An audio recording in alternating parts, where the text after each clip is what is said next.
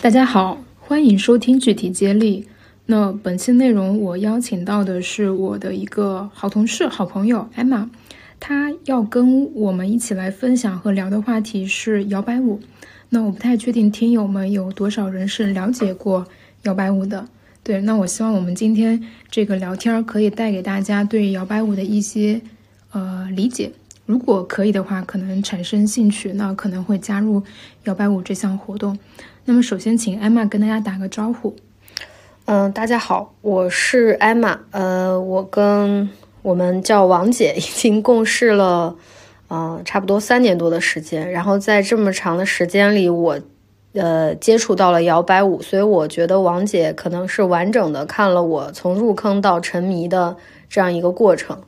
呃，然后今天选择这个话题，也是因为王姐自己最近也刚刚开始接触摇摆舞，所以。我们既是一个呃交流对谈，也是可以给大家展现一种新的生活方式吧。嗯嗯嗯。那艾玛，其实在我身边，真的，我我们应该用一个什么词说它？就是像着了魔一样的，跟身边任何一个遇到的人去安利推荐摇摆舞。然后我是被他安利了无数次。其实可能有一些阻碍，我们后面可以聊为什么我没有持续的。呃，跳摇摆舞，但是确实我也能感受到几次我去参加体验课也好，或者说参加舞会也好，一些有意思的地方。但是我想先听 Emma 来讲一下，你跳了将近三年的时间里，你觉得摇摆舞最大的魔力是什么？嗯，首先就是我，我确实承认我非常狂热，我的这个安利的力度是能能能够用狂热和着魔这个词来形容的，很精准。嗯，然后当然除去我个人的性格因素，就是我本身是一个我对什么东西一旦沉浸和着迷，我很喜欢安利给身边的人。除了这个性格因素之外，我会觉得，呃，摇摆舞这项活动它多少是让我找到了一些在当下我的生活里。缺乏且我可能很难在其他的活动中找到的一些东西，比方说它的呃线下交流和人产生真实的互动、真实的连接的这些体验，然后也包含它和音乐之间紧密的关系。因为我自己是一个呃很喜欢听音乐的人，然后所以说呃舞蹈本身它就是一个。随音乐而来的一种艺术表现形式，所以，呃，当这些元素都结合在一起，再加上它是一个相对来说入坑门槛没有那么高的活动，所以我会觉得，基本上我认识的朋友里入坑摇摆舞的人都还蛮容易沉迷的。但有一点我不是很同意啊，我觉得它有一个巨大的入坑难度，就是一个社交障碍，因为它摇摆舞还不像有一些。呃，叫什么 hip hop 那种单人舞、独舞那么简单，我只要自己学动作练习就好。它它是社交舞的一种嘛，对吧？然后大部分情况下，正式的时候它是异性跳居多，对。然后就很难免就是一种接触，而且是一种近距离的接触。我我觉得其实我跳摇摆舞对我来说，第一个会去预想它可能的困难的，其实还不是音乐，因为我小时候也学过一些。舞蹈我就觉得都还好，但这种这种它是一个社交舞种这件事情，我觉得是是一个门槛。它的确是一个门槛，然后但是你可能想不到，我给我给很多人安利这个舞的时候，绝大多数人他们直接拒绝我的那个点，或者说他们自己本能的会说一个就是推脱的那句话，你知道是什么吗？不知道，我肢体不协调。就是大家并不会说我不要和异性接触，对我觉得这是一个很难说出来的真实的身心。是，但但是他。怎么说呢？我觉得它真实程度有限，就是大家很可能是处于一种，呃，有一些人他是真的接触了以后他会非常难受，嗯，但是据我的经验，这样的人的比例其实是很小的，嗯，很多人是这样的，他自己觉得自己就有点像社恐，就是我觉得我不想和异性接触，我觉得我会尴尬，但是实际体验了以后其实还好，对。对，很多人是这样，对对，他跟我的真实的感受是。体验之后，还有，因为我最开始想要对它产生好奇，我把它当一成一种运动项目，对我把它跟运动项目并列，然后我会会去看它跟，比方说跟飞盘呀、跟滑板啊之间消耗热量的区别嘛？对那它是中低强度，有氧。它带来快乐的程度去理解的。嗯我但我发现他们不太能那么去去去比较吧。嗯但是确实就是，可能我对他最感兴趣的时候，就是我对于我自己最好奇的时候，是我到底能不能去跳舞，嗯跳社交类的舞蹈那个、那个点。嗯那你你会在安利人的时候选什么样的人去安利吗？还是说你真的是逢人就安利？还是说其实你会觉得有一些人他可能更容易被安利带入这个？对，嗯，首先由于我很狂热，所以我确实逢人就安利，这个 我不否认。夸张。对，但是，嗯，我我观察下来是有一些朋友更容易被安利到的，有一些甚至是就是我在安利他之前我就知道，我只要告诉他有这么回事儿，他就会入坑。这样的朋友一般同时具备很多个就是要素吧，可以说要素越多就越容易被安利。一个是他可能呃对于就是和陌生人社交这件事儿不排斥，然后甚至是比较不能说社牛，其实不需要社牛，就是他只要单纯的比较愿意和人社交。愿意，对，然后第二个是他可能会比较呃能够接受一些爵士乐，嗯。嗯、因为这样的话，他可能会觉得那个环境下来播放的那些背景音啊，什么是他相对熟悉的、舒服的。然后呃，而且这样的人，他如果说他听过比较多的爵士乐的话，他可能会有一些他自己没有意识到的这种就是、嗯呃律动的感觉。对对，然后这样他就是第一次开始会比较容易。再有一个就是，嗯，我虽然这样说可能不太好，但是他如果有一定的这种异性社交意愿，是很容易，就是说至少坚持个几次的。那那可不可以这么去理解？其实，在跳舞的人，异性社交意愿是很强的居多。嗯，我觉得可以这么说，特别是我有我有几。次观察你们的舞会，嗯，然后可能一些老的舞者和新人都有的那个感觉，我就明显能看到有一些人在开屏，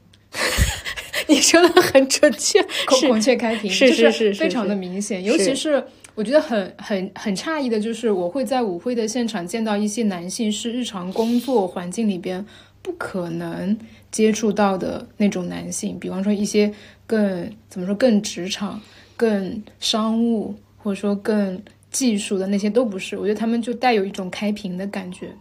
然后实话讲，有时候会有一点轻微的不适感。当然，我只是作为一个观众就还好，但是其实会有一点不适感。嗯嗯，其实呃，这一点我觉得可能待会儿可以展开说，就是关于在一个摇摆舞会中，或者是在一个活动中，什么样的人是大家都很喜欢的。嗯其实呃，你说的这种，他有可能脱了这身打扮，他就是一个码农，嗯这个可能性相当高。嗯就是，嗯、因为摇摆舞有它自己特定的一些穿着的 dress code，或者说社群的这种复古文化，所以不排除有一些人他就是觉得我今天要来舞会，我要好好拾掇一番，我要打扮一番自己，所以他会打扮得很精致，但是可能跟他的日常的角色是有很大冲突的。嗯然后，但是你说的那种有点类似开屏的行为，确实也存在，而且大多数会存在于相对偏新的舞者里。我我个人观察是这样，因为其实越跳到后面，可以说有一些人，就算一开始带着一种就是想要找个对象，或者说想要交交朋友的这种意愿来。可能慢慢的，他会发现这个舞蹈本身是他挺喜欢做的一件事儿，嗯然后他的最开始那个目的可能已经发生了一些偏移，然后可能到最后他反而就是觉得这个事情有没有找到女朋友或者有没有找到男朋友这个事儿是相对次要的，我来跳舞，我觉得开心这个是第一位的。嗯嗯。那能坚持下来，一直像你这样跳算比较久的那些人，你觉得大家收获到的，或者说就你自己好了，就是最大的一些收获或惊喜，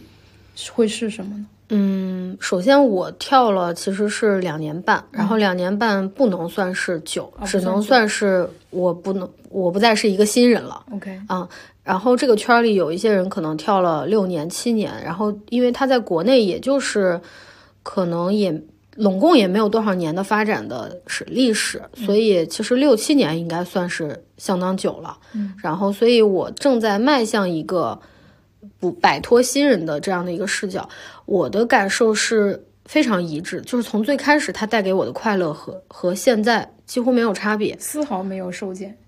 可以这么说，甚至有越来越强。对我觉得这件事情很神奇，在我这样一个相对三分钟热度的人身上很神奇，并且我的我的我的观察，因为有的时候也会和其他的一些舞者聊，我发现就是如果说坚持了可能几年下来的人，大家的答案会很一致。嗯就是有的人可能在这个过程中确实是，呃，找到了对象，嗯然后和对象一起继续跳，或者有的人找到对象以后就慢慢的淡出了，就不跳了。然后也有一些人，其实像你最开始说，你把它和其他的运动放在一起比较，这个心态并不小众。嗯。我有一些朋友很有意思，他们就是最开始发现跳这个舞满头大汗，嗯。感觉能减肥，嗯，然后就坚持下来，嗯，然后有一些人确实是带着这种我需要动一动，我需要减减肥什么的意愿来的。不管大家最开始是因为什么样的动机入的坑，只要坚持一段时间，并且持续热爱的人，都是因为发现了他在跳舞的过程中感受到的那种快乐非常纯粹，就是这种快乐可能是一种，至少我们我觉得可以说中国人在长这么大的这种体生命体验里面，很难从其他的事情中获得类似的感受。你如果说是比如说单纯的运动分泌的多巴胺，或者是这种呃肾上腺素飙升的感觉的话，它又不全是这个，因为它还包含了一些和人交互的那种真实的感觉，然后还有一些时候是那种当你和舞伴共同跟着音乐做出一些心领神会的动作的时候，那种感受是很难于用言语形容，但是它确实是一个让你持续上瘾的东西。我我担心刚才这一部分听的朋友会觉得比较玄学，嗯，因为他就是需要很多心领神会的东西。那我想到一个点啊，就是我觉得听的朋友们不一定知道摇摆舞的舞蹈过程中的角色的设定关系是什么。我觉得这个可以先给大家科普一下，嗯补充说明一下。嗯，对我突然意识到，我们其实聊到现在没有对摇摆舞做一个相对 简单的定义。对，呃，对，就可能如果是没有听说过这个词儿的朋友，呃，摇摆舞是这样，它是一个曾经流行于呃上个世纪，就十九那二十世纪，一九二零年到一九差不多五零年这个时间段，大概这么三十年的时间段里面。嗯，在美国流行起来的就是伴随着爵士乐起舞的一种呃社交舞种，嗯，就是嗯、所以它的大的时代背景是差不多就是在那个呃，我觉得大家肯定也都听说过盖茨比，在那个时代和往后的这种几十年，就是很多时候我们谈论到一些像什么老了不起的麦瑟尔夫人这些影视作品里面，那那个年代人们的穿着打扮和那个时候他们就是进行一些社交。活动中跳的那个舞种就是摇摆舞，然后所以这么说，大家可能会对它的历史背景有一个简单的概念。然后呢，它为什么我们会强调它社交舞的属性？是因为可能和现在大家接触到的一些呃网络平台上大家会剖的一些练舞跳舞的小视频不同，它是需要两个人搭档跳舞。一男一女这样的角色，或者我们说现在其实不不见得强调是男女，而我们会去说是 leader 和 follower。leader 就是发起动作的领舞，然后 follower 就是呃跟随这个动作的跟舞。所以传统来说，可能 leader 是男生，follower 是女生这样。但是现在我们也会鼓励，就是打破这个这个这个既定的角色的定位。然后，所以刚才我我觉得你的问题是说 leader 和 follower 的角色有什么讲究吗？还是什么？我我说的是他们中间那个交互，啊、眼神也好，肢体也好，你觉得那个交互是带来一些神奇的体验的吗？那个你觉得跟他们在这里边自己扮演的角色，或者说角色需要发挥的一些动作有关系吗？否则，我觉得我们我们一直讲这个舞跳起来的收获远高于运动的多巴胺分泌之外，我觉得他还是很难理解进去的。嗯，明白。我想一想，因为这个话题其实还挺大的，我觉得可能要拆解一下。这么说吧，就是因为我对王姐接触摇摆舞也有好奇，嗯我说一下，就是，呃，我第一次和王姐一起在舞会上，我观察到的一件让我非常吃惊的事儿是，呃，当时王姐应该是只上过一点点体验课，体验课上过半小时左右的体验对课，而然后且跟你那一次已经隔了几个月的时间了。你那次的体验课有没有和就是舞伴儿有互动？有，是是两个人一起搭档上的。对我我我之前上的体验课就是因为男生不够，嗯，而且我主动扮演了那个 leader 的角色角色，然后学习了一些 leader 的基本舞步，嗯，然后。但是我们体验课是会交换，就是它不是固定的，它是轮换搭对，档，它以轮换的方式来体验动作嘛，它主要是为了大家熟悉那个感觉且，因为可能是体验课啊，想让更多人在体验的过程中熟悉起来。对，但是我主动选择了做 follow 的那个脚步的学习，嗯，嗯你刚刚是说主动选择做 leader 做 leader 的，对对对说错了，嗯主动学习做做 leader 就是常规意义上南部的那个学习，嗯，然后所以那次感受如何？还好，因为我我我有讲到，就是你讲到说容易被安利的人的特征，我觉得我符合前两者，嗯。嗯、就是我有意愿去参与和参与社交呃参与活动，然后我本身对于音乐是喜欢的，嗯就是我很容易带入到这样一个舒适的氛围里边去，嗯。呃，所以我我体验完之后。确实会有想要进一步了解他、去学习他的点，但可能我有一个我自己额外的顾虑点，就是我很怕我自己三分钟热度，然后这个东西呢学的不上不下，我不能在此之后为他投入足够多的时间，因为我还是觉得说，任何一种兴趣爱好或者说特长，它其实还是你你最开始尝试很简单嘛，但是你但凡想要。呃深入深入一些，其实你要付出的成本就是时间成本，你要去习得它，反复的练习。像你已经有接近三年的时间，就是我可能提前判断了自己不太有那么多的时间精力付出，嗯，所以这是我这这个我觉得是另外一个对另一个话话题这个其实就是，如果你知道会分手，你还要谈恋爱吗？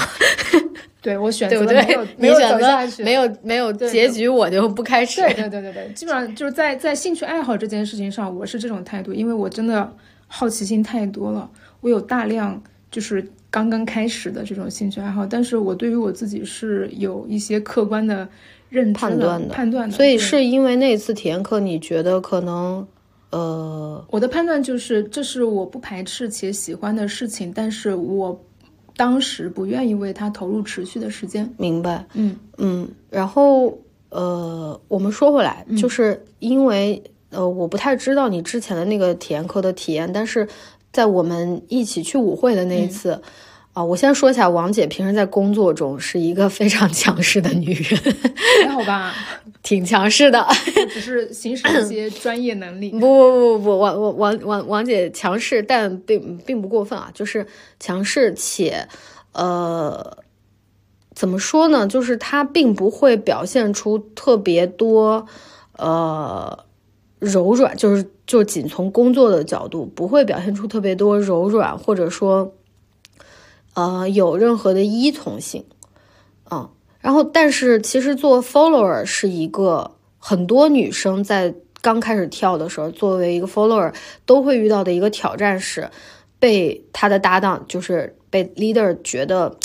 你你你你想法太多了，你太想表现了，或者说你太有你自己的这个思路了，导致我想要让我们一起做出某个动作做不出来，嗯，因为 follower 你就是顾名思义，你就是应该要 follow 嘛，跟随。对，然后所以其实我当时会有一点担心，王姐把工作的这个特质迁移到跳舞和社交上去，我是有有一点点这个担心的。但是当我当时介绍了在场的一位就是比较资深有经验的舞者，我说你可不可以跟我的朋友跳一首？他是第一次来，所以可以带他跳一些基本步嘛。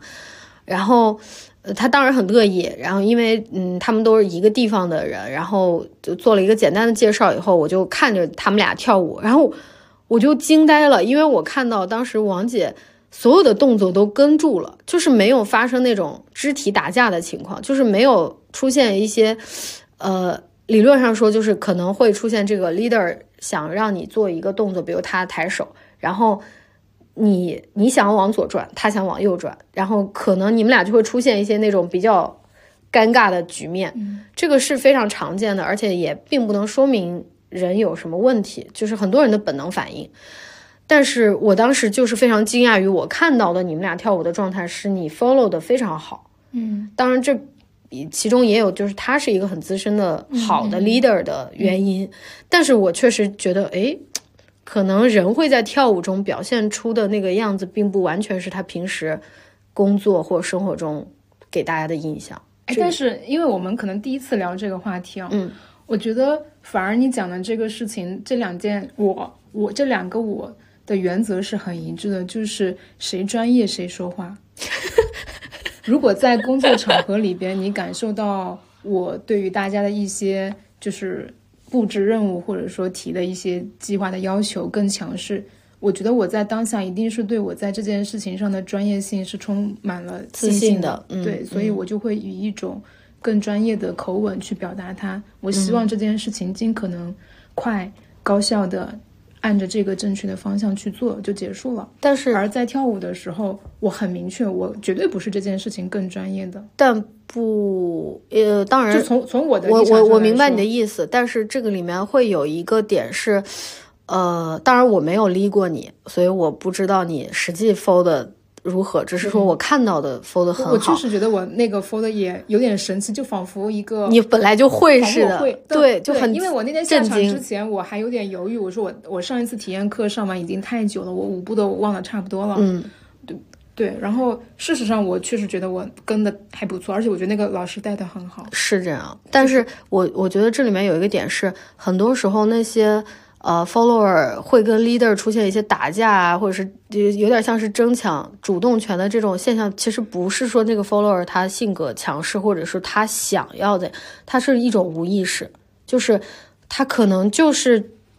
很着急于，比如说你发出了信号，我太想要听懂你了，我太想要应和了，但是我没有掌握方法的时候，我就会出现一些，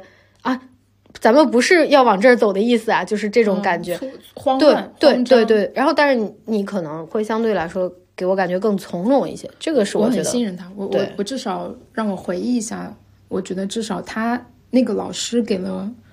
我很大的可信任感。嗯我觉得这个可能，哎，我我觉得开始有点讲到那个这个这个舞蹈的神奇之处，我我体会到的神奇之处就是你跟一些陌生的人去建立一些基本的判断和理解的那个速度，其实是比我想的要快的。嗯。呃，尤其是合拍的人，我觉得合拍这个词在别的地方我还不太觉得，但是跳舞给你的那个感觉，合拍感，我觉得这个词儿还蛮好的，就是是这样，而且可能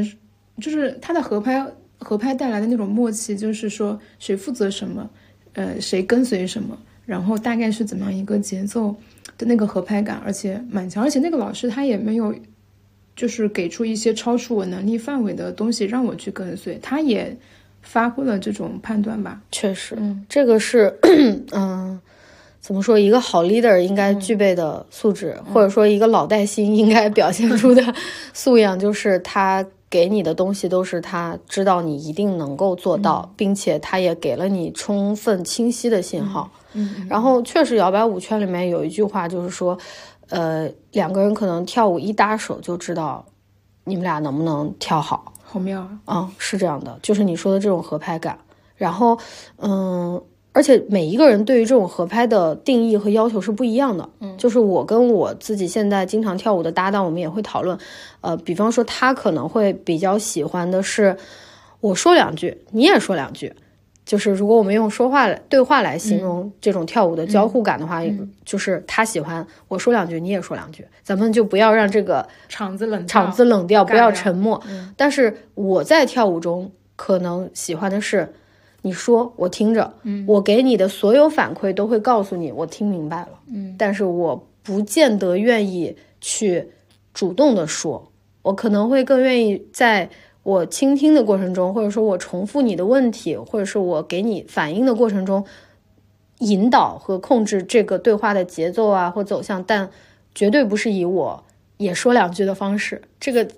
所以你是不一样的。嗯，所以你是 follower。我是 follower，嗯嗯，那你最近有换角色吗？我最近刚刚开始尝试跳一点儿 leader，所以有有一点什么差别吗？我最直接的感受是 leader 确实很难，确实很难。就是因为这个就说到，呃，摇摆舞 安利男生尤其难，嗯因为就是首先男生对于跳舞这件事情，对于肢体表达这个事情的接受度、包容度，我觉得确实是弱于女孩子的。嗯然后这个本身跟我们的社会文化的影响有关系，然后也跟一个刚刚我们其实前面提到就是陌生人肢体接触这个点有关，就是很多男生其实是他会有点害怕，就是被别人觉得自己太想要和女孩子肢体接触，而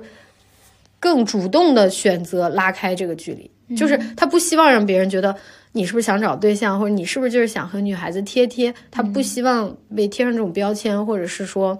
有这种猜测，所以他会觉得啊，这个要跟女生贴那么近，我不好意思，或者是我觉得尴尬，或者是不太好。然后，所以很多男生从一开始就很难安利，然后可能能突破这一层心理障碍的男生，他们又会卡在很早期的阶段，就是因为做 leader，他需要肩负想动作、发起动作、给出信号的这个责任，而这件事情确实是相对难的。就是我们经常说 leader 和 follower 他们的成长曲线是不一样的。follower 在最开始的挑战是我要放下我自己想就是发挥和表达那个意愿，就是相对呃被动的去接受和倾听。但是 leader 一开始他真的需要主动的去做很多学习，就是怎么让这个 follower 去这儿，怎么让这个 follower 转圈，这个是要学的。哎呦，那我听起来我有一个新的好奇的问题，是我之前从来没有想过的。嗯，一个男生已经入坑了摇摆舞，嗯，他从不会到会中间这段时间，他要怎么学习呢？如果他又不能很好的 lead，他又要去扮演 lead 的那个 lead 那个角色，然后他又缺少练习，对，他他是怎么突然有一天就会了？就呃，如果他缺少练习，他可能就退坑、退坑退圈了。对，那那些一直跳下来跳了很多年的男男性，嗯，他他们得怎么成长？是不是？他他可以独舞成长吗？他好像不可以他完全不可以他不能独舞。然后他初期又不会，他不会的时候怎么成长？然后还有他不会的时候，谁来配合就是他学习？听上去像是一个很容易陷入恶性循环的事儿，就是我不会，我就不知道怎么让你跳，然后就更加不会。而这个角色又需要他比较会。对，我我觉得这这这确实很难是个空白的感觉，好像是个无解的。不不不，其实就是看大家的这个，其实最终就会回到每个人的性格上。有的人面对这种局面，他可能他的想法就是很艰难，但是我想要学会，只要想要就只要想要会会有一些方法，比方说这个就具体的说的话，可能就是他要去上一些练习课，然后在练习课上他会有机会对某一个动作反复的学习和学练习，然后还有一个大多数人的成长路径其实非常简单，就是多去舞会。就是脸皮厚。脸皮厚，就是慢慢的去克服自己的障碍，或者说你在舞会上尽量找一些你观察水平和你差不多的人跳，或者是你直接约好你一个班的同学一起去舞会跳。这种情况下，你跳的难一点、丑丑一点，就是别人也不会怎么样，你你不会有那么强的心理负担。嗯，对，嗯，好吧，刚刚讲到一个我最近感触很深的人生哲学，就是脸皮要厚，确实。不要在意别人对你的眼光和评价。但是这一点就是我们说到，也就是几乎我知道的所有人，在跳摇摆舞的过程中都觉得很难的一件事儿，就是大家的脸皮都没那么厚。然后，反正他也是练出来的，就是你越不跳越厚不起来，你还还不如找一件你大概率会喜欢的事情，去让自己脸皮厚起来。确实，嗯，OK。然后还有一个有意思的点，我觉得是上一次舞会的时候的一个观察，因为我没有下场，然后我跟小秋，我们另一个朋友，嗯在旁边围观，对，你们讨论了，我们聊的聊聊的有点儿有点儿有点儿上升，呃有点悬，有点上升。然后小秋就是一个不太愿意入舞池的那样一个观察的观察者，对对他觉得自己对那场舞会的就是观察者。然后他说：“你看一池子的权力结构。”然后我就是你知道我们平常聊一些。呃，平权话题吧，我们不说女权，就平权的这个话题，其实会经常聊到权力结构。那有时候聊的是家庭里边，或者说职场，我们都会聊，确实都会聊。但是我真的在他说之前，我意识不到一个跳舞的场合里边，是有权力结构。但他那么说之后，你再去观察，我觉得我我看每一个人的眼光都不一样。嗯，我觉得应该这么说吧，就是呃，跳舞本质上，如果它是一个社交活动的话，任何社交场合或者说任何呃一个嗯社会的群体活动中，都一定会存在权力结构。广场舞也有吗？当然有啊。广场舞当然有，领舞的大妈或大爷。对啊，那谁站第一排，谁站第二排都是有讲究的。谁能站广场舞的 C 位的这个这个地段也是有讲究的。也是。然后，所以其实我大概我可以猜测到小邱观察到到一些什么，因为其实这个也是我在刚开始入坑的时候的同感，就是呃，甚至我们可以说是像这种异性的双人社交舞。它某种程度上可能是一种，嗯，传统的性别结构或权力结构的一些放大和强化。就我们举一些简单简单的例子，就比如说，可能我们现在在工作生活中会觉得不要太在意人的一些外表，或者说，呃，一些相对政治正确的言论，就是你可能需要对大家都相对平等的去，嗯，对待交流和对待，但是在这种社交场合下，这个东西是很难被这些东西掩盖的。比方说，这个人他，嗯，同样是新人，一个穿着打扮更精心的新人，就是更容易受到欢迎和邀请。嗯，然后，呃，就是同样是跳舞，那肯定是舞技更好的人更容易被大家惦记，就是说希望能和他跳，甚至会出现。非常严重的就是排队等某一个大师跳舞的情况，就比如说，呃，可能之前国国内举办过一些这种活动，邀请了一些国外的老师过来交流，就是会出现那种可能这个老师他在舞会上，他的他在跟一个呃 follower 或者跟一个 leader 跳，就是这个老师是男是女都可以，旁边可能站了有那么六七个人，嗯，就是暗戳戳的在等。他跟这个人跳完，下一个就是我，再下一个是你，就是排号。嗯，这种就是非常严重。但这个主要是出于追星的心理吗？但它其实也是一种权力结构，因为可能与此同时有大量的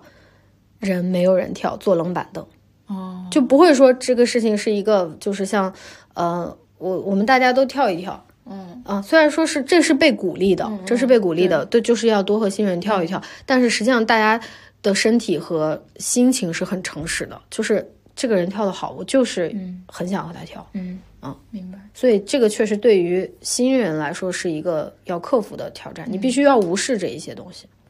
我我觉得这个其实，嗯，对于一些跳过几次、体验过几次的人，也是一种挑战，是会影响他到底要不要继续这一项活动的原因。是就跟我刚才那个话题衔接上，除了我预判的那个。时间成本，我觉得它还不仅仅是时间成本问题。是，就我有我隐隐隐约约有不喜欢这样一个氛围的感受，尤其是嗯，相对弱势吧，就是你把自己放在一个弱势弱者的视角是里边，就像你讲的，可能穿着没上来，舞技没上来，然后无人知晓，没有人会跳，没有人搭理，对，没有人搭理。就这种情境之下，你感受到整个社交友好性，我觉得有点。弱，对，有点弱，对。对。然后与此同时，我我一定会，我一我一定会倾向于那一些这种结构性、权力结构性弱的活动，包括你们跳舞的时候，我觉得有你们有不同的环节，有一个环节基不基本上所有人都跳的那个环节，嗯，集体舞的集体舞环节，我觉得很 OK，它是我认为一个好的氛围，就是有更多的人，大家是一样的，但是。就是它回归到你刚刚讲的那种有有人被选、被邀请的环节，其实多少还是会让新人觉得融融入很难，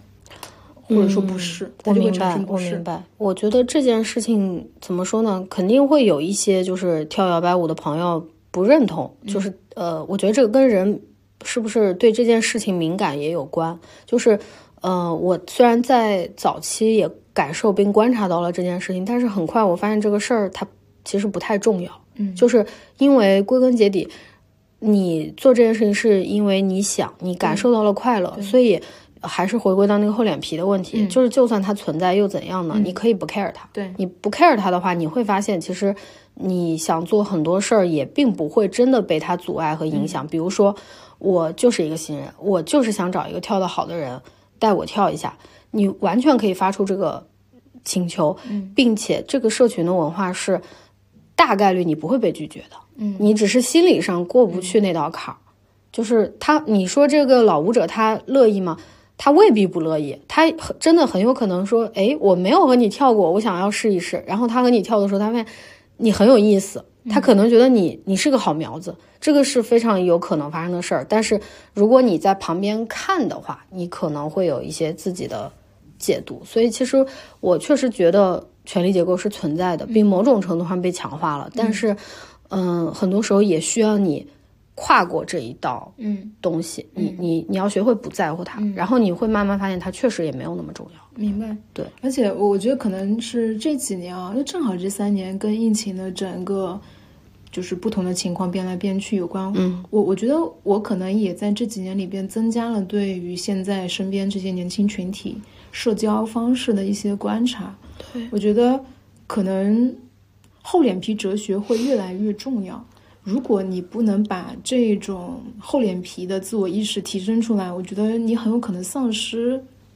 更好的社交可能性。确实我我自己的思考是这样。确实，呃，无论这个项目是什么，我们现在不单说摇摆舞，我觉得包括一些新兴的很多项目，项目越来越多，包括像刚刚有提到飞盘这些，其实你要去看它永远有老老带新，或者说圈子这一些。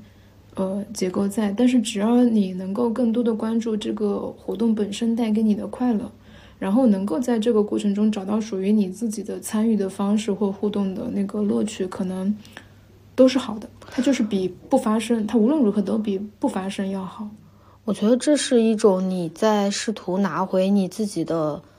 主体性或者说自主性的一种，嗯，一种一种新的感悟，就是你。你说的所有这些，不管是厚脸皮好还是什么也好，它基于一个我想要、我决定、我选择的这样的一个句式，这样的前提就是，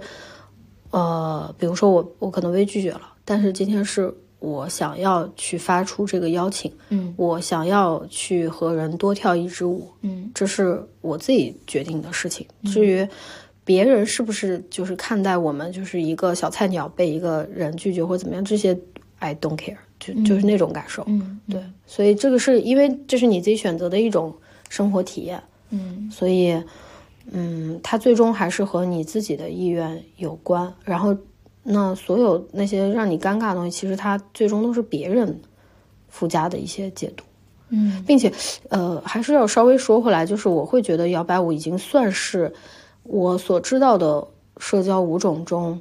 对新人呃的友好程度和包容性相当高的一个舞了，就是包括跟什么 Tango、Cha Cha 那些，我个人觉得是，就是当然我没有去学那些舞蹈，但是呃这么说吧，就是因为摇摆舞在最开始入门的时候，它其实不太要求你有什么舞蹈的底子，所以这也是为什么一开始很多朋友跟我说。我四肢不协调，我说这根本就不是个问题。就是我们经常安利新人的一句话是：会走路就会跳摇摆舞。我我我还有一个话，我也不知道对不对。我感觉这个人只要但凡膝盖会弹，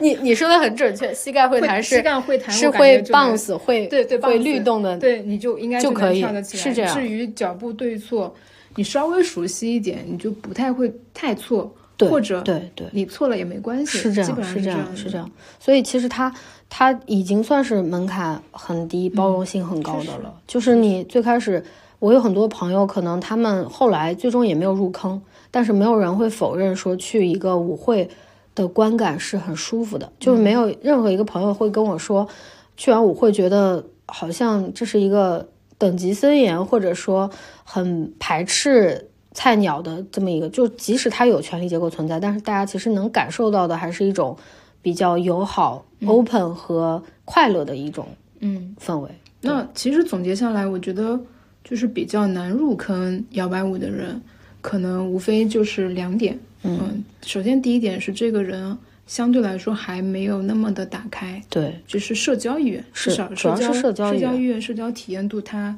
还在一个相对封闭的状态。他对于不好意思，嗯，或者说他他脸皮还比较薄，我觉得这是第一类最难安利的人，因为这个可能没有一点契机或触动，他就是很难过去。第二个是真的腿是直的人，我觉得可能安利不了吧。这个我其实没遇到过谁是真的，就是其实因为跳舞的也有一些朋友是，他都跳了很久了，你感觉他腿还是直的，但是不重要，人家跳的很开心。好吧，对，也也是有的。那就只有一点，就是前面那个。我觉得确实可能，哦，还有一种可能是他真的很不喜欢这种音乐，这种也存在，嗯就是他他，因为你跳舞一定得跟着音乐，所以如果你真的很不喜欢的话呢，确实是不会被嗯，安利到。对。对，OK，那我们这个话题继续的话，就是你会给新人入坑做哪一些建议吗？我其实有一个建议是我的理解啊，我可以先说，看你有没有补充。就是我觉得遇到一个比较不错的教练还是蛮重要的，老师，嗯，呃，尤其如果我觉得对于无论是女生还是男生舞者入坑，遇到一个比较不错的带你跳的那个人，我觉得很重要。我觉得很多项目都给我这样一种感受，就是往往我没有在第一二次对他产生很强的好感，是因为那个带的人带的比较生硬，或者带的比较不舒服。明白。哦，我可能会有不同的建议，就是我会觉得摇摆舞这件事情，至少我观察到在北京这边的一个情况是，呃，因为摇摆舞它有不同的组织在教课，就不同的工作室，然后他们各自有自己的课程体系和舞会，嗯但实际上，因为我确实不太知道杭州的情况是怎样，然后北京的情况是，大家几乎在各个地方都上过课。在各个地方都上过课对就是是比如说，大家可能跟 A 老师上过 Level One、Level Two，嗯，然后可能跟 B 老师上了 Level Three，可能跟 C 老师上了 Level Four，这个情况是完全存在的。然后，并且是合理的。非常合理，大大多数人可能都不止跟一个老师上过课，因为有有可能，比如说你就算是从头到尾的跟一个老师从零基础学到了他那边的，比如说 Level Four 上完了，嗯，你仍然有可能想要继续就比如说跟另外一个老师去学一些主题课，所以其实呃，摇摆舞的社群文化是不那么强调说你一定要跟某一个人从头上到尾，或者说就是你跟哪个老师上你就毁了，你没有这种事情。就是不是，那我的意思是，Level One 的那个老师比较重要。其实我个人觉得也没有那么重要，是是这样子。其实我自己觉得，对于新人成长最重要的是你自己要敢去舞会，真的，真的是自己要敢去舞会。就是因为有可能我这么说我自己啊，就是 Level One 的老师其实很好，可是我 Level One 一直在走神。后来我跟老师聊天，他说我看出来你整个 Level One 都在走神。我说我不知道为什么，我就是有点不知道自己在干嘛。但是尽管是这样，我跳舞的时候，我觉得挺开心的，就是有一种傻乐的感觉，就是我可以不去想其他任何事情，有一种沉浸在当下、沉浸在音乐里的那种，嗯、你说是逃避进一个山洞的感觉也好，你说是一种当下性、沉浸性也好，就是就是啥也不用想，就是挺开心的。嗯，然后，所以其实当时我会的东西非常有限且基础，而且应该跳的也挺差的，但是好像没有太影响到我，是我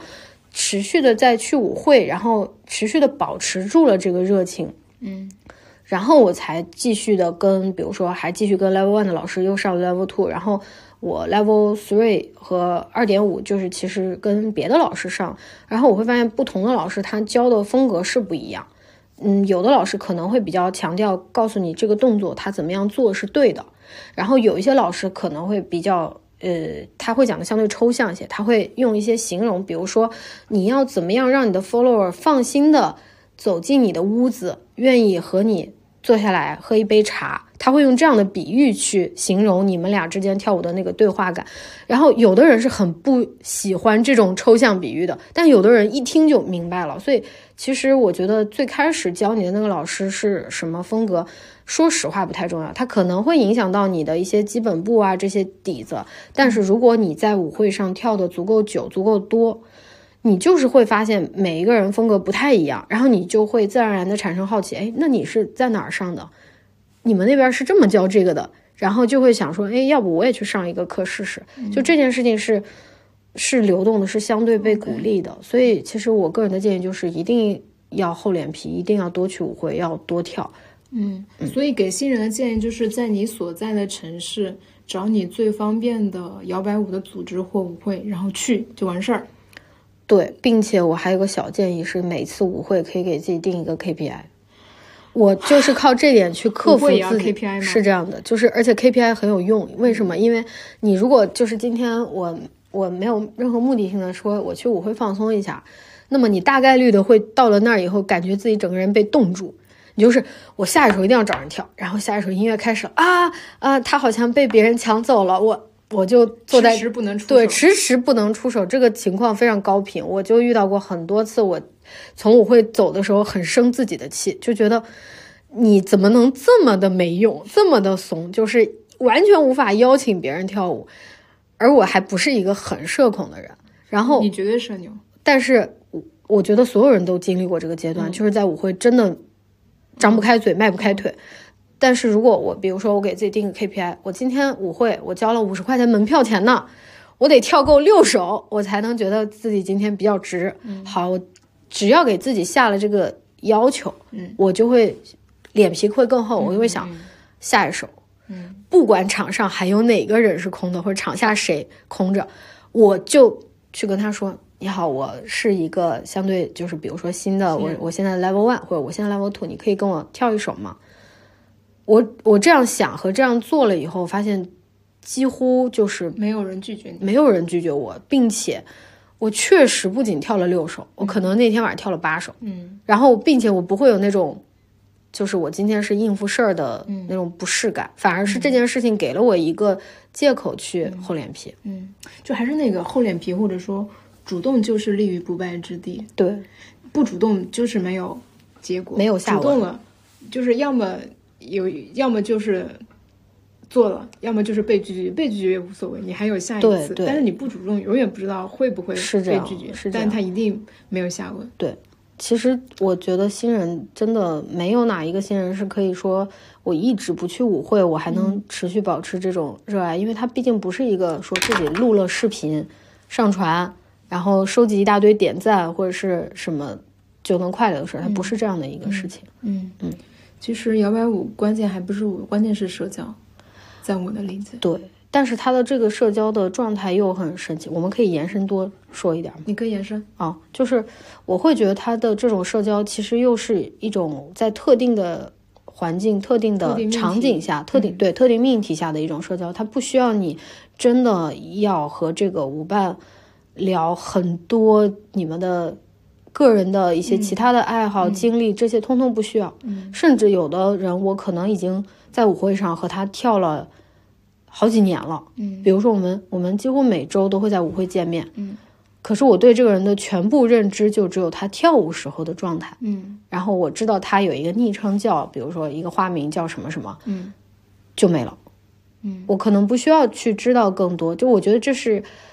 这种舞蹈社交的。一种魅力所在，就是有些人可能会希望了解更多，但是没关系，你你可以有这样的选择和探索和尝试，但是你也完全可以停留在这一层就好。就是你如果觉得这样就足够舒服和开心，是没有任何问题。明白？我觉得这个还是那个点，就是这是一种主动的对社交的掌握。确实，对它让你有可进可退的空间。对，就是我我我也是延伸来看啊，我觉得。一个人更多的把自己放到不同的社交活动、社交项目里边，其实是在对自己综合的这种社交能力的一种评估、评估和提升。然后就是你有更大的概率，对于你真实想要建立长期关系或深度关系的那种关系，掌握主动性，你可以更好的掌握一个关系。开展到什么程度就停，确实，或者说我就不开始，是的，或者说我还要让这个关系发展的更深入一些，是的，这个可能不仅仅是从感情里边才独立存在的一个一个一个一个课题或一个一个能力吧。我觉得它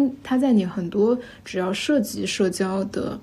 呃项目里边，它可能都可以迁移得到。我自己有一种感受，就是我我不一定是从摇摆舞来，我觉得当我尝试了一项、两项、三项、四项很多新的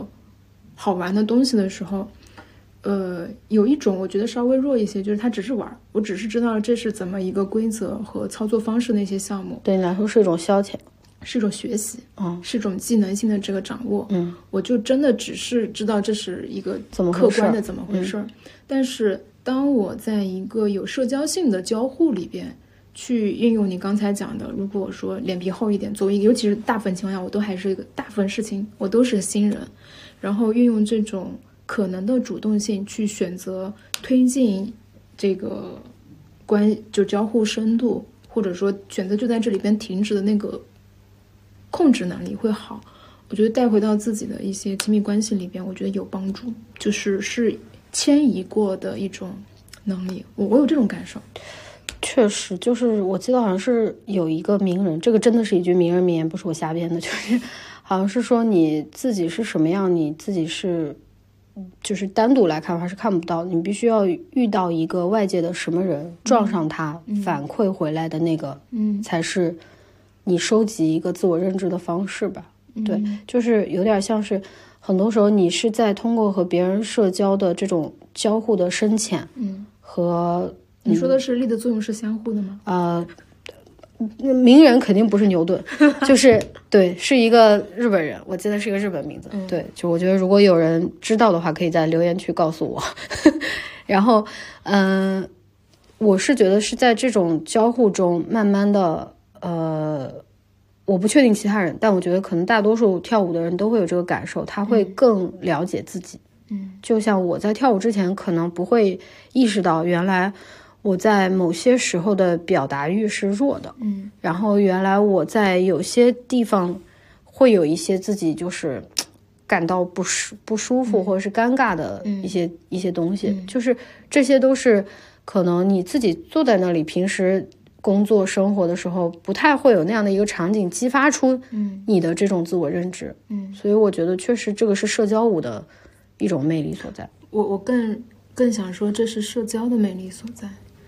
就是嗯也是人事关系的总和嘛。对对，就是你只有在关系里边才能够更了解自己。你你你作为一个个体，如果是存在在复杂的关系里边的，代表你对你自己的理理解也会更多面、更复杂一些，也会更深一些。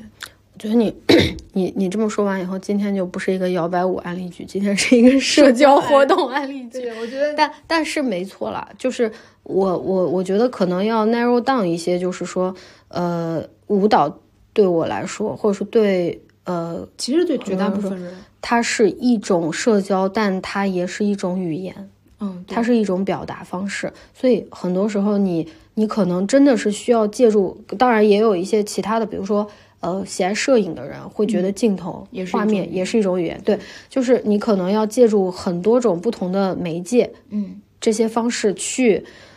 发现，原来我在这个语言体系下，嗯。我是有这样的人格的，就是我记得好像这个是符号学还是语言学的一种观点，就是呃，比如说如果我的母语是一法语，或者我的母语是日语，我的思维方式和母语是其他语言的人是不一样的。就是你的母语会决定你的一些认知思维方式，然后跳舞也是一样。就是如果你不跳舞，你是一个摄影爱好者，或者你是一个呃呃怎么说，还有哪些其他呃画画家之类的，嗯你所习惯的那些认知和表达，它一定跟你最喜欢的这种表达形式是密切相关的。然后你可能从中发现的那个自己，也是你，呃，它当然会有共通性，但是会有一些体验是很独特的。很差异的。对对对，这个就是我会觉得说，